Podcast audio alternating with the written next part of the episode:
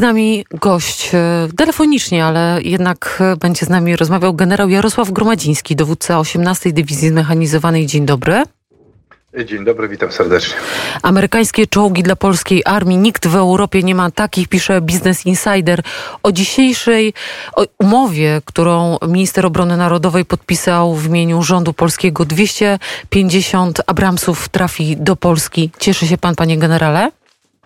No oczywiście, ja jestem najbardziej chyba zadowolony w siłach zbrojnych, ponieważ te czołgi, zgodnie z decyzją e, pana ministra Błaszczaka, trafiają do 18 Dywizji Zmechanizowanej, a konkretnie mówiąc pierwsza partia czołgów trafi do e, pierwszej Warszawskiej Brygady Pancernej w Wesołej.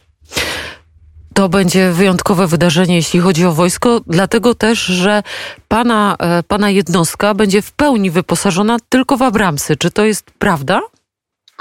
Y, tak, y, pierwsza brygada będzie w, w, całości wyposażona y, w czołgi typu Abrams, ale jeszcze jedna brygada, 19, będzie posiadała również jeden batalion e, tych czołgów. Panie generale, wokół tego zakupu narosło y, ileś kontrowersji. Słyszałam publicystów, którzy być może się nie znają albo się znają, bo trudno mi jest też to ocenić, że te Abramsy są dla nas za ciężkie, że to jest kompletnie broń, która się nie sprawdzi w warunkach wojny i że po prostu wydajemy pieniądze w sposób bezsensowny. Zgadza się pan z takimi opiniami, a jeśli nie, to jakie są kontrargumenty? Powiem tak, no trudno e, dyskutować z osobami, którzy wyrażają swoje opinie. E, ja zawsze e, podchodzę do tego w sposób bardziej wyrozumiały. Twoje życie, twoje doświadczenie świadczy o opiniach, których głosisz, więc moje 32 lata służby wojskowej może gwarantować pewną znajomość tematyki wojskowej. W moim przekonaniu to jest bardzo dobry zakup, e, ponieważ czołgi Abrams to nie są tylko czołgi. Ja chciałbym zwrócić uwagę na co nikt nie zwraca, bo porównuję tylko czołg do czołgu, na zakup systemu. To jest system uzbrojenia, który e, będziemy posiadać e, w naszych wojskach lądowych, zanim idzie zmiana technologiczna i zmiana również prowadzenia operacji wojskowych.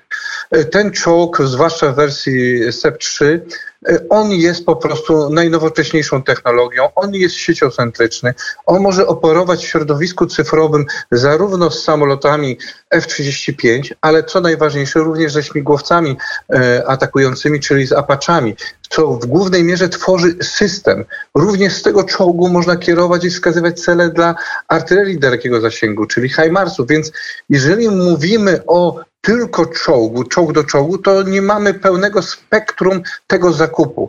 To jest zmiana jakościowa e, w polskich wojskach lądowych. To jest zakup nowoczesnego systemu prowadzenia walki w nowoczesnym środowisku. A to, że niektórzy z naszych ekspertów wieścili, że koniec już ery czołgów, to konflikt na Ukrainie pokazuje, że wciąż te klasyczne działania, czyli klasyczny rodzaj wojsk, jakim są wojska lądowe, prowadzenie operacji lądowej z wykorzystaniem czołgów, artylerii, wciąż jest skuteczny. Po prostu po, po, poszerza się spektrum operacji, których są prowadzone na nowoczesnym polu walki o wojnę zarówno w cyberprzestrzeni, jak również wojna, która się przenosi na e, bezpilotowe statki, zarówno powietrzne, jak i lądowe. To jest poszerzenie tylko narzędzi, które operują w tym jednym środowisku. Jak będzie wyglądało, jak będzie wyglądało przystosowanie logistyczne logistyczne, ile będzie kosztowało, bo pojawiają się też takie głosy, że my nie mamy tak naprawdę nawet takich dróg, które mogą e, służyć Abramsom.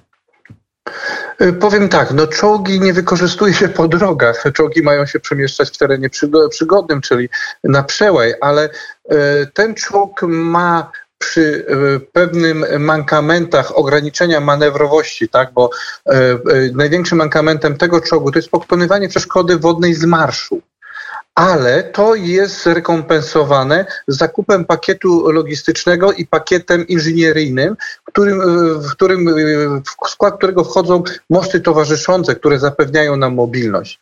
I przy e, tych negocjacjach, które były związane z zakupem całego systemu e, Abrams, duży nacisk było położony właśnie na ten pakiet inżynieryjny, który zapewni nam pełną mobilność e, tych, tej jednostki na polu walki i zdolność do przekraczania zarówno właśnie przeszkód e, wodnych typu rzeki, mniejsze lub większe. E, zaznaczę, chciałbym zaznaczyć jedno, że mało kto też podkreśla, że ten czołg do głębokości 2,2 metra może pokonywać przeszkody z marszu, więc ma dużą zdolność manewrową.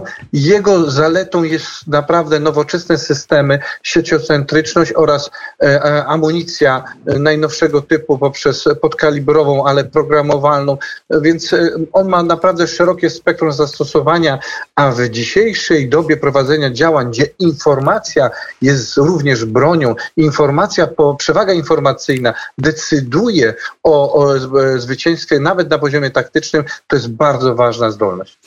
Czy Amerykanie uczestniczą w szkoleniach w związku z zakupem, czy, czy będą uczestniczyć w szkoleniach, jeśli chodzi o Abramsy? E, Pani redaktor, chciałbym zaznaczyć, że to jest najnowszy sprzęt, jaki posiadają nawet wojska amerykańskie. O ile mnie pamięć nie myli, Amerykanie posiadają dopiero jedną e, brygadową grupę bojową wyposażoną w SEP-3. Więc jesteśmy e, na samym topie tego, co się dzieje w zmianach w wojskach lądowych amerykańskich i to następuje w wojskach lądowych polskich, więc będziemy korzystali z doświadczenia amerykańskiego, e, korzystamy z, z, ośrodków szkolenia, bo e, przygotowując się do tego, e, chciałbym zaznaczyć, że pan minister Błaszczak ogłosił ten chęć zakupu już rok temu. Mieliśmy rok czasu na to, żeby się przygotować po części do tego projektu. Już oficerowie pokończyli szkoły, kursy w Stanach.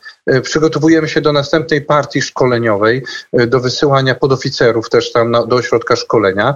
E, Amerykanie przerzucili swoją ABCT, czyli e, taką pancerną grupę brygadową e, na terytorium Europy i w ramach tej trzeciej ABCT będą, będzie pakiet szkoleniowy i to, co było dzisiaj powiedziane, tych 28 Abramsów, które trafią w tym roku do, na, na terytorium nasze, będą właśnie wykorzystywane do szkolenia naszych żołnierzy, więc ten proces będzie przebiegał, już zaczyna, rozpoczęliśmy będzie przebiegał równolegle z dostawami sprzętu, tak aby przygotowany personel mógł od razu wejść w nowoczesny sprzęt. Więc w takim razie pytanie, panie generale, jak długo będzie trwało przystosowanie się do tego nowoczesnego sprzętu? Najnowocześniejsze, najnowocześniejsze czołgi, jak pan wspomniał, Szwedzi swego czasu przeprowadzali takie testy w latach 90., jeżeli chodzi o ten silnik turbospalinowy 1500 koni Honeywell AGT 1500.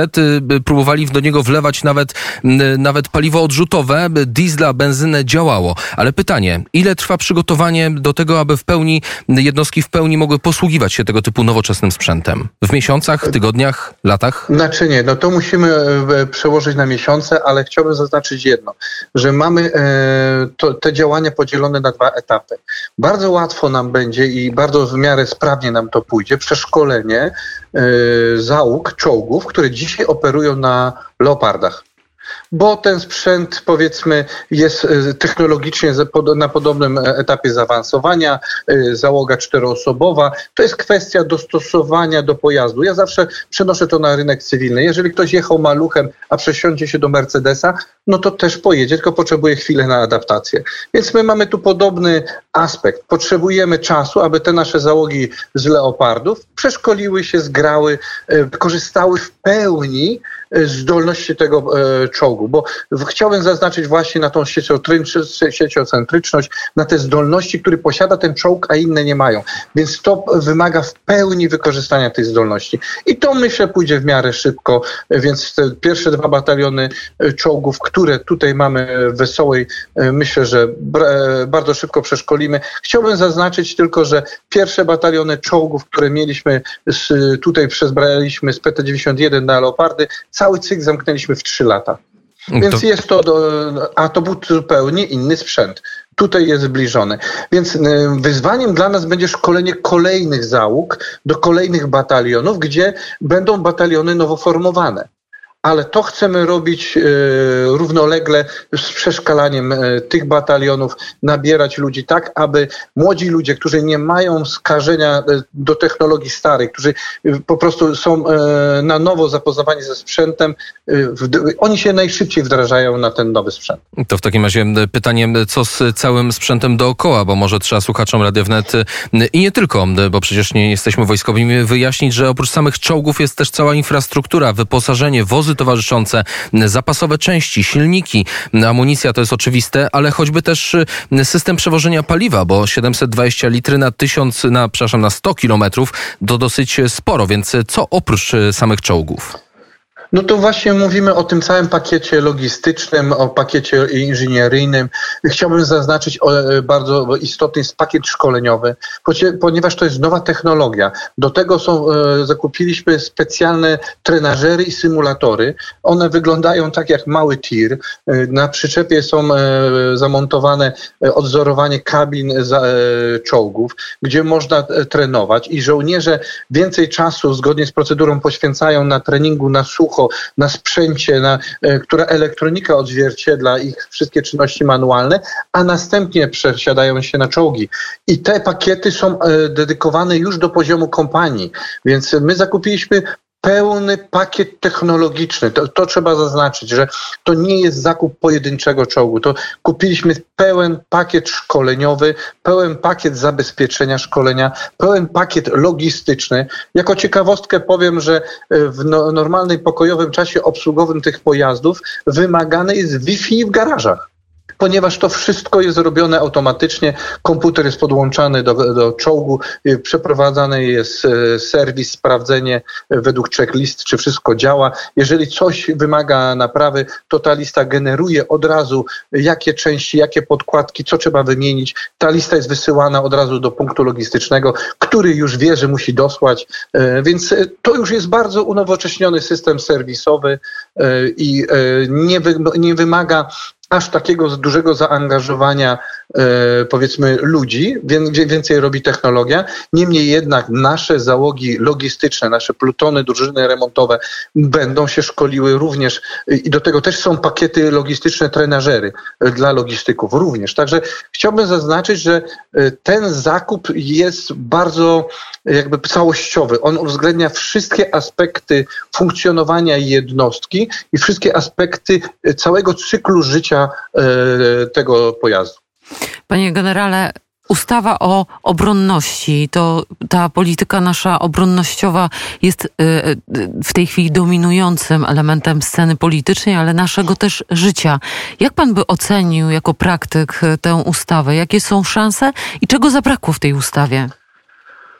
Powiem tak, ta ustawa daje bardzo dużo optymizmu, przynajmniej dla mnie, dla e, osoby odpowiedzialnej za formowanie nowych jednostek, ponieważ ta ustawa rozwiązuje gorset związany z zatrudnieniem żołnierza e, i pozyskaniem tego żołnierza do jednostki. E, ten proces został uproszczony do minimum. Tutaj jest bardzo elastyczne podejście w sposobie zatrudniania. Ja chciałbym zwrócić tylko na dwa elementy tej ustawy uwagę, które nie funkcjonowały wcześniej. To jest dobrowolna, zasadnicza służba wojskowa. Człowiek, który chce wstąpić do armii, dzisiaj idzie na służbę przygotowawczą, kończy tą służbę przygotowawczą i e, idzie z powrotem do cywila i e, zastanawia się, czy do której jednostki chce pójść, szuka znowu, musi przechodzić kwalifikacje. To trwa, czasami ludzie się zniechęcają i już nie chcą wstąpić do wojska. W tym systemie wstępuje do wojska, ma 28 dni szkolenia i następnie już w 29 dniu dostaje przydział do konkretnej jednostki. E, którą sobie upatrzył, w której chce służyć. Idąc do tej jednostki, przez 11 miesięcy pełni tam dobrowolną, zasadniczą służbę wojskową. Jeżeli przez ten czas będzie zdecydowany, tak, podoba mi się to, to życie, chcę się tu spełniać, dowódca jednostki może skrócić tą służbę i ten kandydat z dobrowolnej, zasadniczej służby wojskowej przychodzi z automatu w służbę zawodową, czyli z automatu wypełnia wakaty. I to daje dużą swobodę yy, do przyjmowania nowych ludzi. Drugi aspekt, którego nie było wcześniej, to jest aktywna rezerwa. Dzisiaj, jeżeli ktoś jest rezerwistą, to od czasu do czasu dostanie powołanie, e, idzie do jednostki e, i nie ma tej więzi z jednostką. Aktywna rezerwa polega to, że bardzo tak bardzo jakby przybliżyć, jak służba w Wojskach Obrony Terytorialnej jest się przypisanym do danej jednostki. Według ustawy raz na kwartał minimum dwa dni się spędza w tej jednostce na szkoleniach i do dwóch tygodni w roku się szkoli. Za to oczywiście będzie ekwiwalent. Więc y, chciałbym zaznaczyć, że taka osoba ma kontakt z jednostką, jest na świeżo na, na, ze zmianami i jest taką aktywną rezerwą, że w przypadku zagrożenia stawia się natychmiast do jednostki i uzupełnia te y, wakaty, które są w jednostce. Więc to jest y, bardzo fajna forma dla osób, którzy po prostu chcą służyć w wojskach operacyjnych, które dysponują nową technologią, na przykład Abra, jednostki Abramsów, ale po prostu nie chcą rezygnować swojego życia zawodowego, tylko chcą uzupełniać. I to też e, gwarantuje, że w przypadku zagrożenia mamy wykwalifikowanych profesjonalistów, którzy mogą dołączyć do zgranych zespołów wojsk operacyjnych. Około 300 tysięcy wojsk, e, taka jest, e, takie jest planowane zwiększenie liczebności Wojska Polskiego. Jak to będzie wyglądało na przykład w kontekście Pana dywizji, czyli 18 Dywizji Zmechanizowanej? I czy Państwo już wiedzą, jakie liczby, jeśli chodzi o zwiększenie poszczególnych dywizji, będą trafiać do państwa? Priorytetem e, pana ministra Błaszczaka i całego resortu obrony narodowej jest ściana wschodnia. I to jest oczywistych e, przyczyn, ponieważ zagrożenie, jak wszyscy dobrze widzimy, pojawia się na wschodzie. W związku z tym jednostki na e, ścianie wschodniej będą maksymalnie rozwijane i ukompletowane jedno, żołnierzami. Do dzisiaj mieliśmy tak zwane limity. Nie mogłem zatrudnić więcej niż otrzymany limit na rok. Nowa ustawa zmienia to i e, tutaj będzie to dostosowane do ściany wschodniej, więc mogę zatrudniać więcej. To po pierwsze, więc wszystkie jednostki, które funkcjonowały do dzisiaj, będą powiedzmy ukompletowane na maksymalne limity w czasie pokoju. No, ponadto jednostki nowo formowane, a chciałbym zaznaczyć, że formujemy pułk artylerii w Nowej Dębie, pułk przeciwlotniczy w Sitańcu pod Zamościem i e, formujemy batalion rozpoznawczy Białej Podlaskiej. To są jednostki nowo formowane, które od razu będziemy formować do pełnych stanów to diametralnie zwiększa potencjał 18 dywizji. Na dzisiaj 18 dywizja z czterech polskich dywizji jest na drugim miejscu pod względem liczebności żołnierzy, ale już w przyszłym roku będziemy na pierwszym miejscu, ponieważ rozwijamy kolejne jednostki, budujemy kolejne bataliony, więc siłą rzeczy 18 e, dywizja będzie największą e, dywizją e, w Polsce. Więc ja bardzo optymistycznie patrzę w przyszłość dzięki tej ustawie będziemy mogli e, ten proces prze, e, przeprowadzać szybciej, będziemy mieli elastyczniejszy, elastyczniejszy model zatrudniania, już tak patrząc przez poziom korporacji, zatrudniania nowych pracowników, nowych żołnierzy, w ten sposób, abyśmy jednostki na ścianie wschodniej, jak my to mówimy, mają być jak straż pożarna, mają być w gotowości do wyjścia. Nasi koledzy amerykańscy mówią ready to fight tonight. Więc chodzi nam o taki, takie napełnienie jednostek, jednostek i to postępuje zgodnie z planem. Póki co na ścianie wschodniej mamy więcej kandydatów niż miejsc do zaoferowania, więc żeby się dostać do jednostki 18 dywizji, no to trzeba przejść selekcję, trzeba przejść e, egzaminy w danej jednostce, aby spełnić wymogi danej jednostki. Zwiększenie liczebności to bardzo ważna rzecz, jeśli chodzi o budowę Wojska Polskiego i tu jest pełna zgoda, ale to, o czym wielokrotnie e, mówi się w kontekście Ukrainy, to jest wie, wysokie morale walczących, broniących Ukrainy. Jak wygląda morale polskiego wojska? E, bardzo wysokie. E, szanowni Państwo, jednak wojsko polskie opiera się na ochotnikach. E, to nie jest już, e, i to jest przykład armii rosyjskiej, która jest z poboru, która nie wierzy w to, co robi, e, bo kazano, bo wysłano na siłę. My mamy żołnierzy, ochotników, wierzących w to, co robią, chcący to robią i oświadomi obowiązku obrony ojczyzny.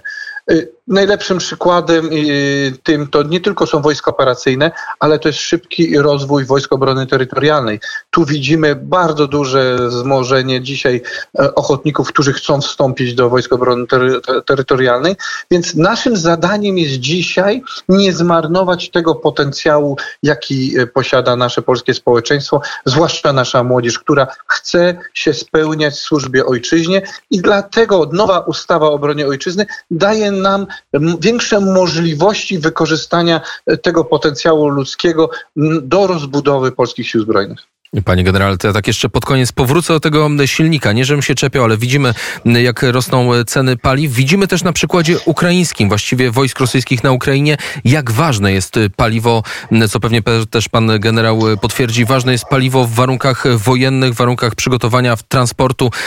Leopard A2, A4 pali prawie 1000 litrów.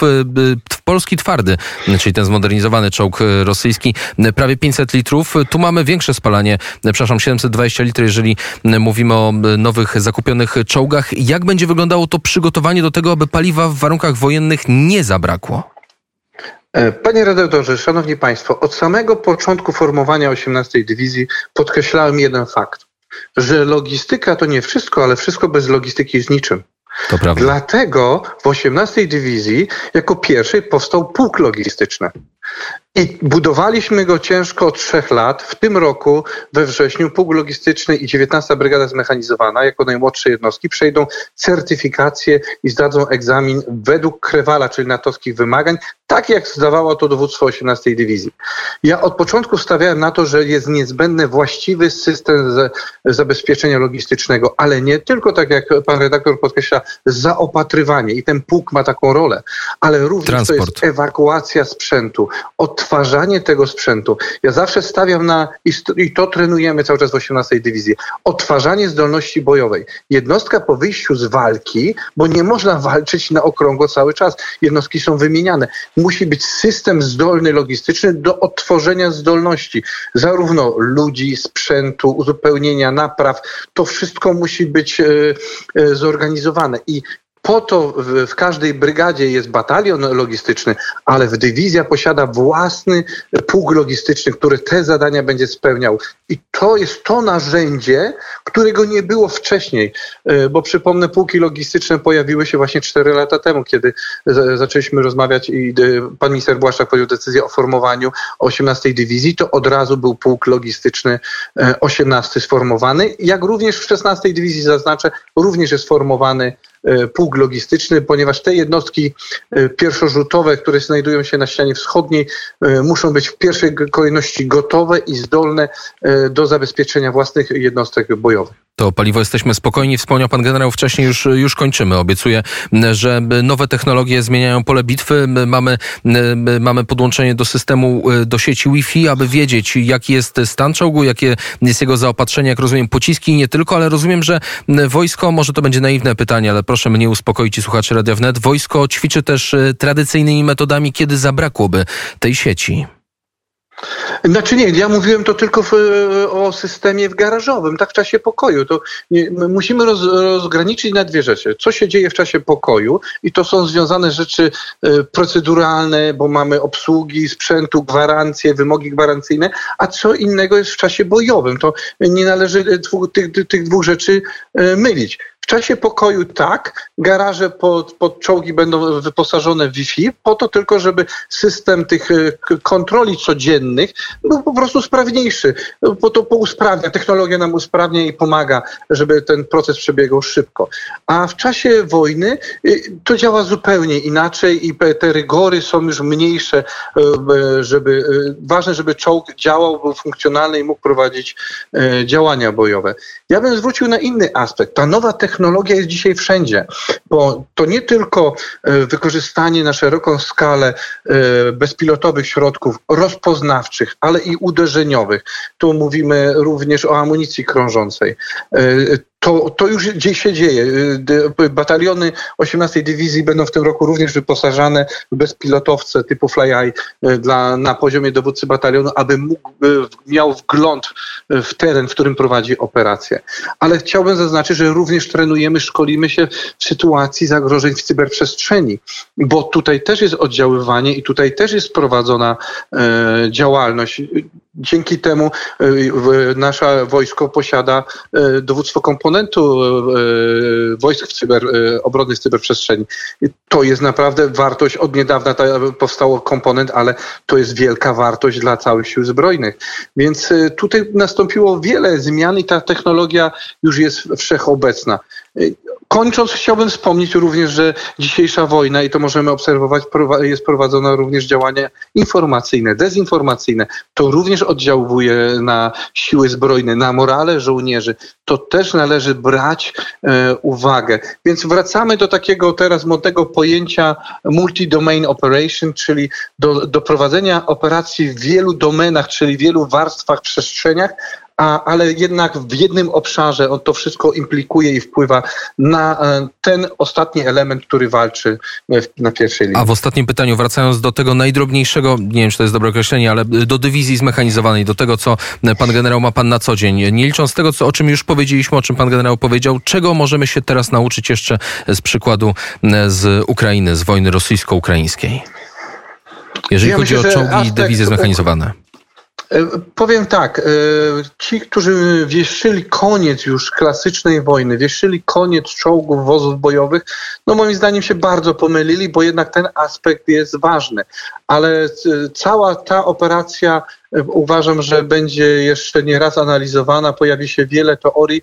Dla mnie bardzo ważnym aspektem jest obrona powszechna i to udowodniło siłę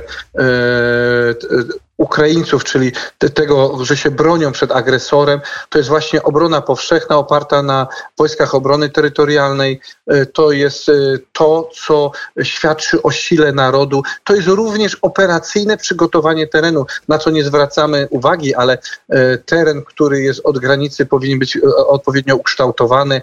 Może czasami na, powinien być właściwie zalesiony.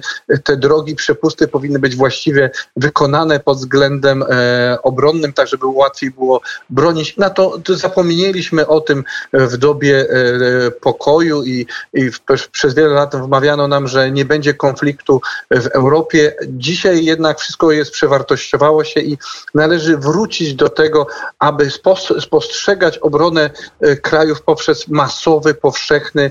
To nawet, szanowni państwo, zastanówcie się, czy tam, gdzie mieszkacie w waszej okolicy, gdzie jest ujęcie wody, gdzie jest najbliższy schron. To są te aspekty, które powinny teraz wrócić do dyskusji. E, ja nie mówię, żebyśmy szli metodą Szwajcarii, gdzie jeżeli ktoś budował dom powyżej sześciu pokoi, to musiał budować od razu schron w takim e, budynku.